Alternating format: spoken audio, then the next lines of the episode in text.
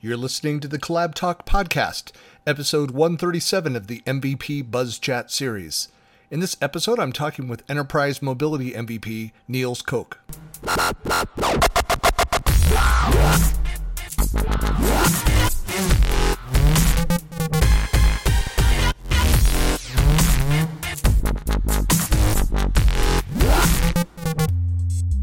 Hey, this is Christian Buckley doing another MVP Buzz Chat, and I'm talking today with Niels. Hello.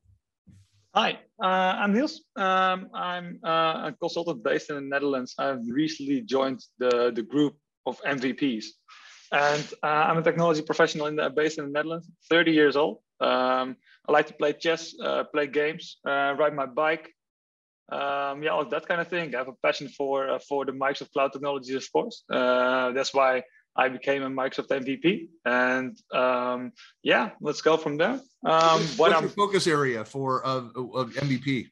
Enterprise mobility. I'm in the Azure Virtual Desktop space and the automation space, and we build and manage cloud proposals for our customers based in the Netherlands. So I'm focused on the Windows 10 Autopilot and Azure Virtual Desktop and management by infrastructure as code or Nerdio or like that. I'm nominated by Bas van Kamp. Do you know Bas van Kamp? I do not. He is also an MVP in Enterprise Mobility. He is a CTO for Nerdio, which is the automation skin you can use. So it's GUI based, but I'm more like an infrastructure of code guy. So we use both to fully manage Azure. On infrastructure of code, automation, really the new mindset with cloud technologies in mind to be able to create a perfectly performing environment for our customers. Well, I know that it's a growing area, especially within the MVP program. So I think that over the last 2 months, my fourth or fifth Enterprise Mobility MVP that I've interviewed. And so I know that it's always kind of a leading indicator with Microsoft of where they're seeing growth and where their emphasis is. So I'm an Office Apps and Services MVP, which has been historically, it's been the largest category. If you think about it, all of the products that are the Office products, and then you have SharePoint and Teams and Yammer and OneDrive and kind of all of that in one giant bucket. But within that category, you have people that are very focused on SharePoint, very focused on, their Excel MVPs, PowerPoint MVPs, OneNote MVPs that are all bucketed within that. But again, when Microsoft is expanding in new areas, like we see just suddenly this influx of new enterprise mobility, like there's a lot that's happening in that space. Yeah, of course. It has a lot to do with COVID. Of course. The Windows 10 Autopilot proposition landed in exactly the right spot.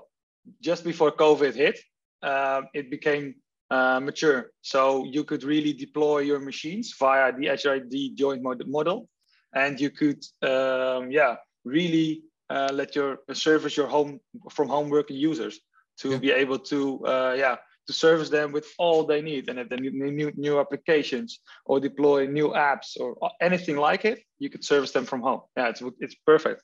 Yeah. Really well planned if you think about it. I said there's a reason why Microsoft stock has been soaring and so many. It's like throughout the pandemic in multiple areas across this ecosystem, where I talk to people like in the collaboration space that I work, like there's nobody out of work, like everybody, like I never saw a slowdown in business in client work that happened before I joined my current company, AvePoint.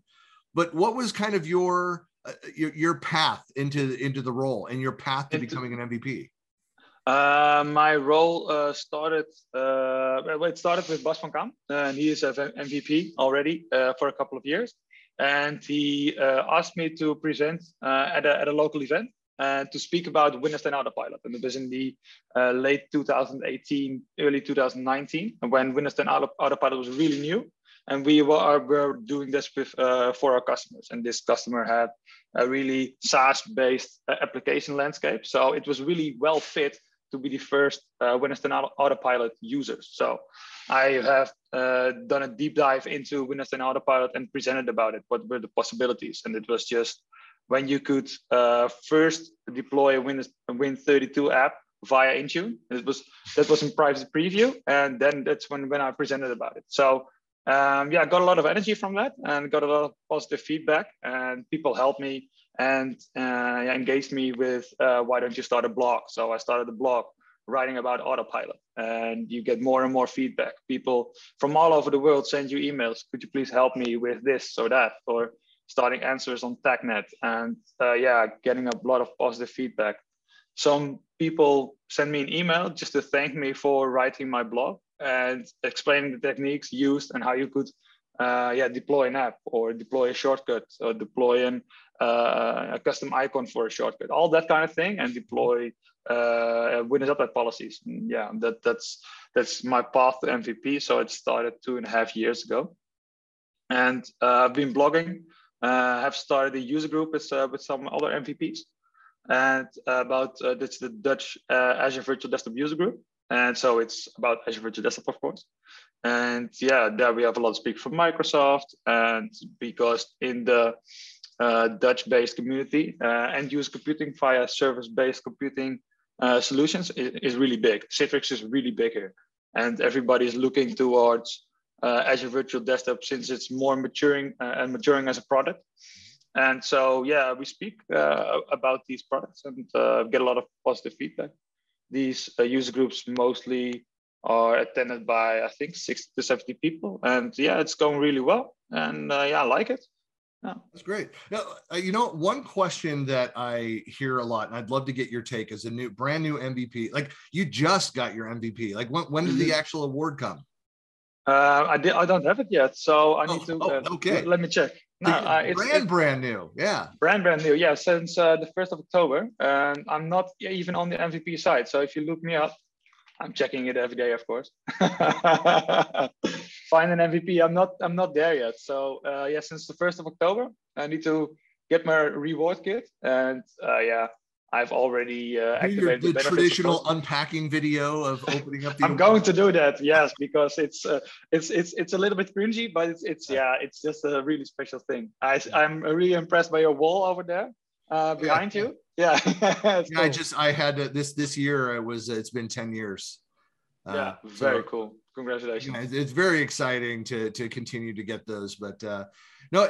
So I'm interested to hear kind of your thoughts too on, because a question that's asked is, well, how much do you feel like you have? Do you feel kind of to talk about Microsoft technologies? Do you like MVPs were not out there just shilling for promoting Microsoft. It's we use them, we're passionate about them, but kind of what's your take on that? Like of like an MVP of like your role and what you've done over the last, at least the last year, in representing the product and being a voice for the product within the community. Well, of course, it's a voice for the product, but the main thing is that when I started with Windows 10 Autopilot, there was very few information out there. So there were a couple of guys who were blogging about it, and I'm starting to create my own tips and tricks. And I thought, yeah, I'm grabbing all this information from the internet, and I can share it myself too, because I can't find some things and I'm creating things myself.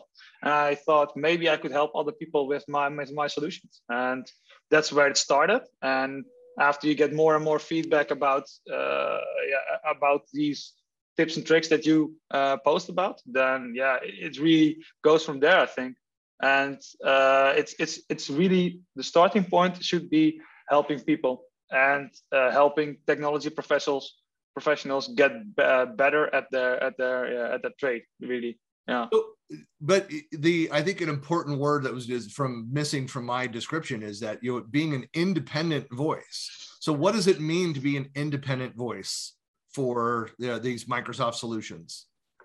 Good question. I think that you could express your own feelings and your own take on how Microsoft products could be used and how you could implement them and what the downsides and the upsides are from a certain solution. And that's where you can really advise some people whether you should go for a certain product in a certain situation, and when you should, for example, go for Windows 10 Autopilot or Azure Virtual Desktop. And people love to hear your thoughts about their situation, their scenario, and how it could help them to make certain choices which will be as good as they can for their users. Actually, yeah, well, that's really nice. Yeah.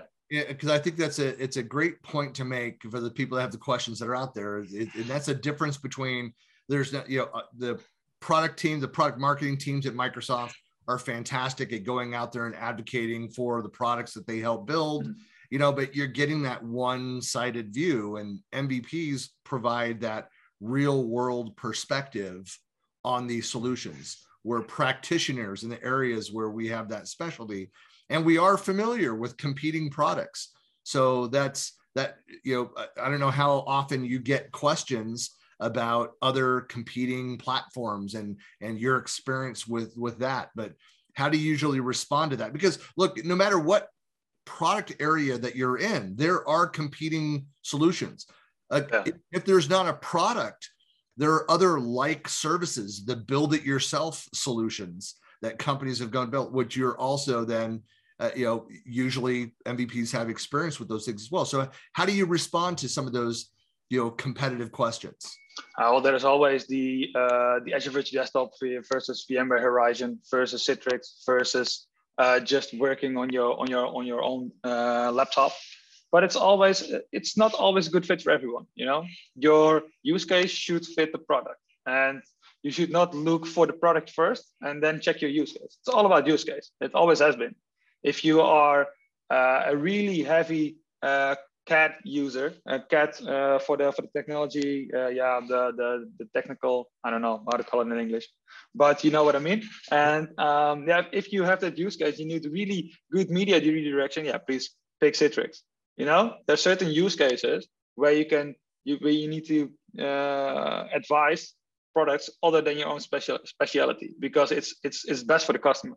The customer and their use case always come first. And if it's not a product that lies in my specialty, it's fine.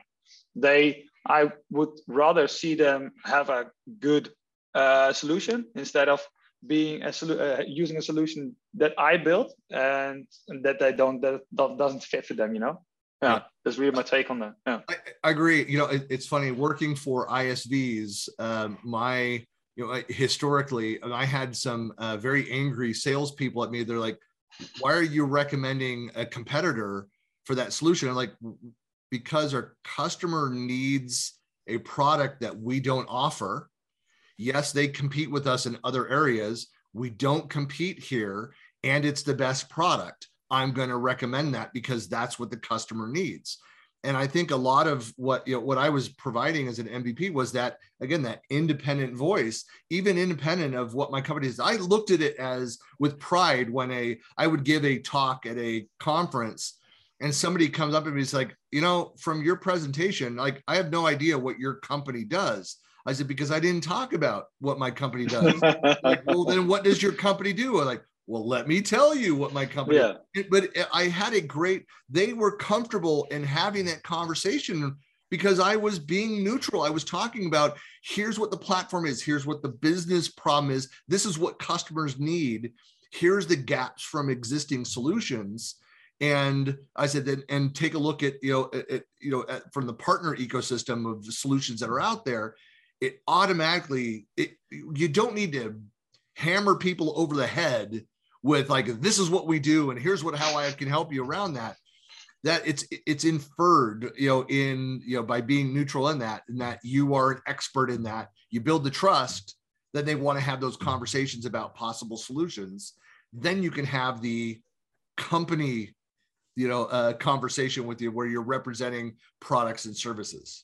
Yeah, exactly. It's always being the trusted advisor. And it's that means that you don't always recommend your own product, because that couldn't be the case. If you're a trusted advisor and you only advise your own products, then you couldn't be on the seat as trusted advisor. So yeah, that's the story actually. Yeah. Well, that's so true with us as MVPs. And I'm sure you'll, as you, are in the program, where Microsoft doesn't want to just hear you know, yes all the time to the MVPs and take what we've given you. They want that feedback. They want the pushback sometimes. You know, we need to do it in a constructive way. That's you know, and there are some, you know, MVPs and non-MVPs, just people in the community that don't quite get that part of it, that you can't go in hot, you can't go in angry with Microsoft because Microsoft didn't do something that you think that they should be able to do. Yeah. But you have that conversation, you like, here's what we're experiencing, here's what's happening with my customers, and representing the community back to Microsoft. So it very much is a two-way thing. It's great to be a member of the program, the MVP program. There are great perks, benefits, insights that we have. Obviously, it helps. It'll help you in your career by, you know, being, you know, known as, hey, Microsoft trusts you enough that they elevate you to this MVP because of the quality of the work that you've done. But it's also a great way for customers to know that I could talk to you and you can give this feedback of the gaps that we're seeing in the current products and offerings back to Microsoft and represent the community back to Microsoft. Yeah, certainly. I had a talk with a potentially new customer today as well. And it was exactly the same experience as you would describe it like now. Yeah, that's when they say, well, the sales manager introduced me as a Microsoft MVP because I was too modest to do so. But they are like, really, okay, then we're talking with a serious person right now. So it really gives that perks, and always in the conversations as well. So yeah, I'm really humbled to join the program, and I'm really liking it. And yeah, the feedback from the community is vast. It's really, it's impressive. Yeah. The two best perks out of being an MVP are, number one, just the association, the community, and instantly you have a way to connect with these people all over the world and have those conversations. The secret for everybody else that's not an MVP is that pretty much all MVPs are very approachable anyway. We're very social, very well connected, and we welcome, like, ask us questions, reach out to us. Yeah, that's no problem. Right. Don't be shy. Come to us with questions. And connect with us. But having the connectivity, the other perk that I absolutely love, highly recommend for you, is when the in-person MVP summits happen again on Microsoft campus in the Seattle area, try to go in person. Like, I'm sure they're going to try and do, it's been virtual the last two times, and I'm sure they're going to try and do some flavor of hybrid when it's back in person. That's in March, right? Generally, yeah. So we'll see what happens, because Microsoft campuses are still not open again. But if they're open and if they do it in person, I highly recommend that you prioritize and try to make it over, because I mean, you can't replace that in-person, you know, connection with the product teams, with the executive leadership, with your fellow MVPs, and you'll make connections that, long after you've left the MVP program, you'll still have these friends and connections that you make through events like that. Yeah, I don't know. Do you know Michel De Roy, also from the Amsterdam area? He is an MVP in the Exchange program. Has written some books about it, and he told me as well. Yeah, you make friends for life in the MVP program. Yeah, it's really awesome. Very much so. Well, as always, recommend for anybody, any MVPs that are out there. I'm not just interviewing brand new MVPs, but long-time existing MVPs that, you know, let's talk your origin story here on this. That's what the MVP Buzz Chat's all about, getting to know fellow MVPs across different focus areas around the world. So, well, Niels, really appreciate your time today. People that want to follow you, get in touch with you, what are the best ways to reach you through social and elsewhere? Yeah, I'm on LinkedIn, Twitter, GitHub. Follow my blog, nielskok.tech.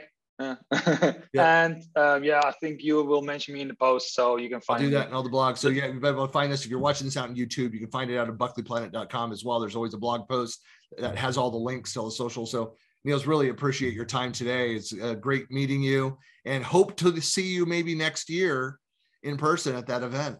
That would be very cool. Thanks for having me.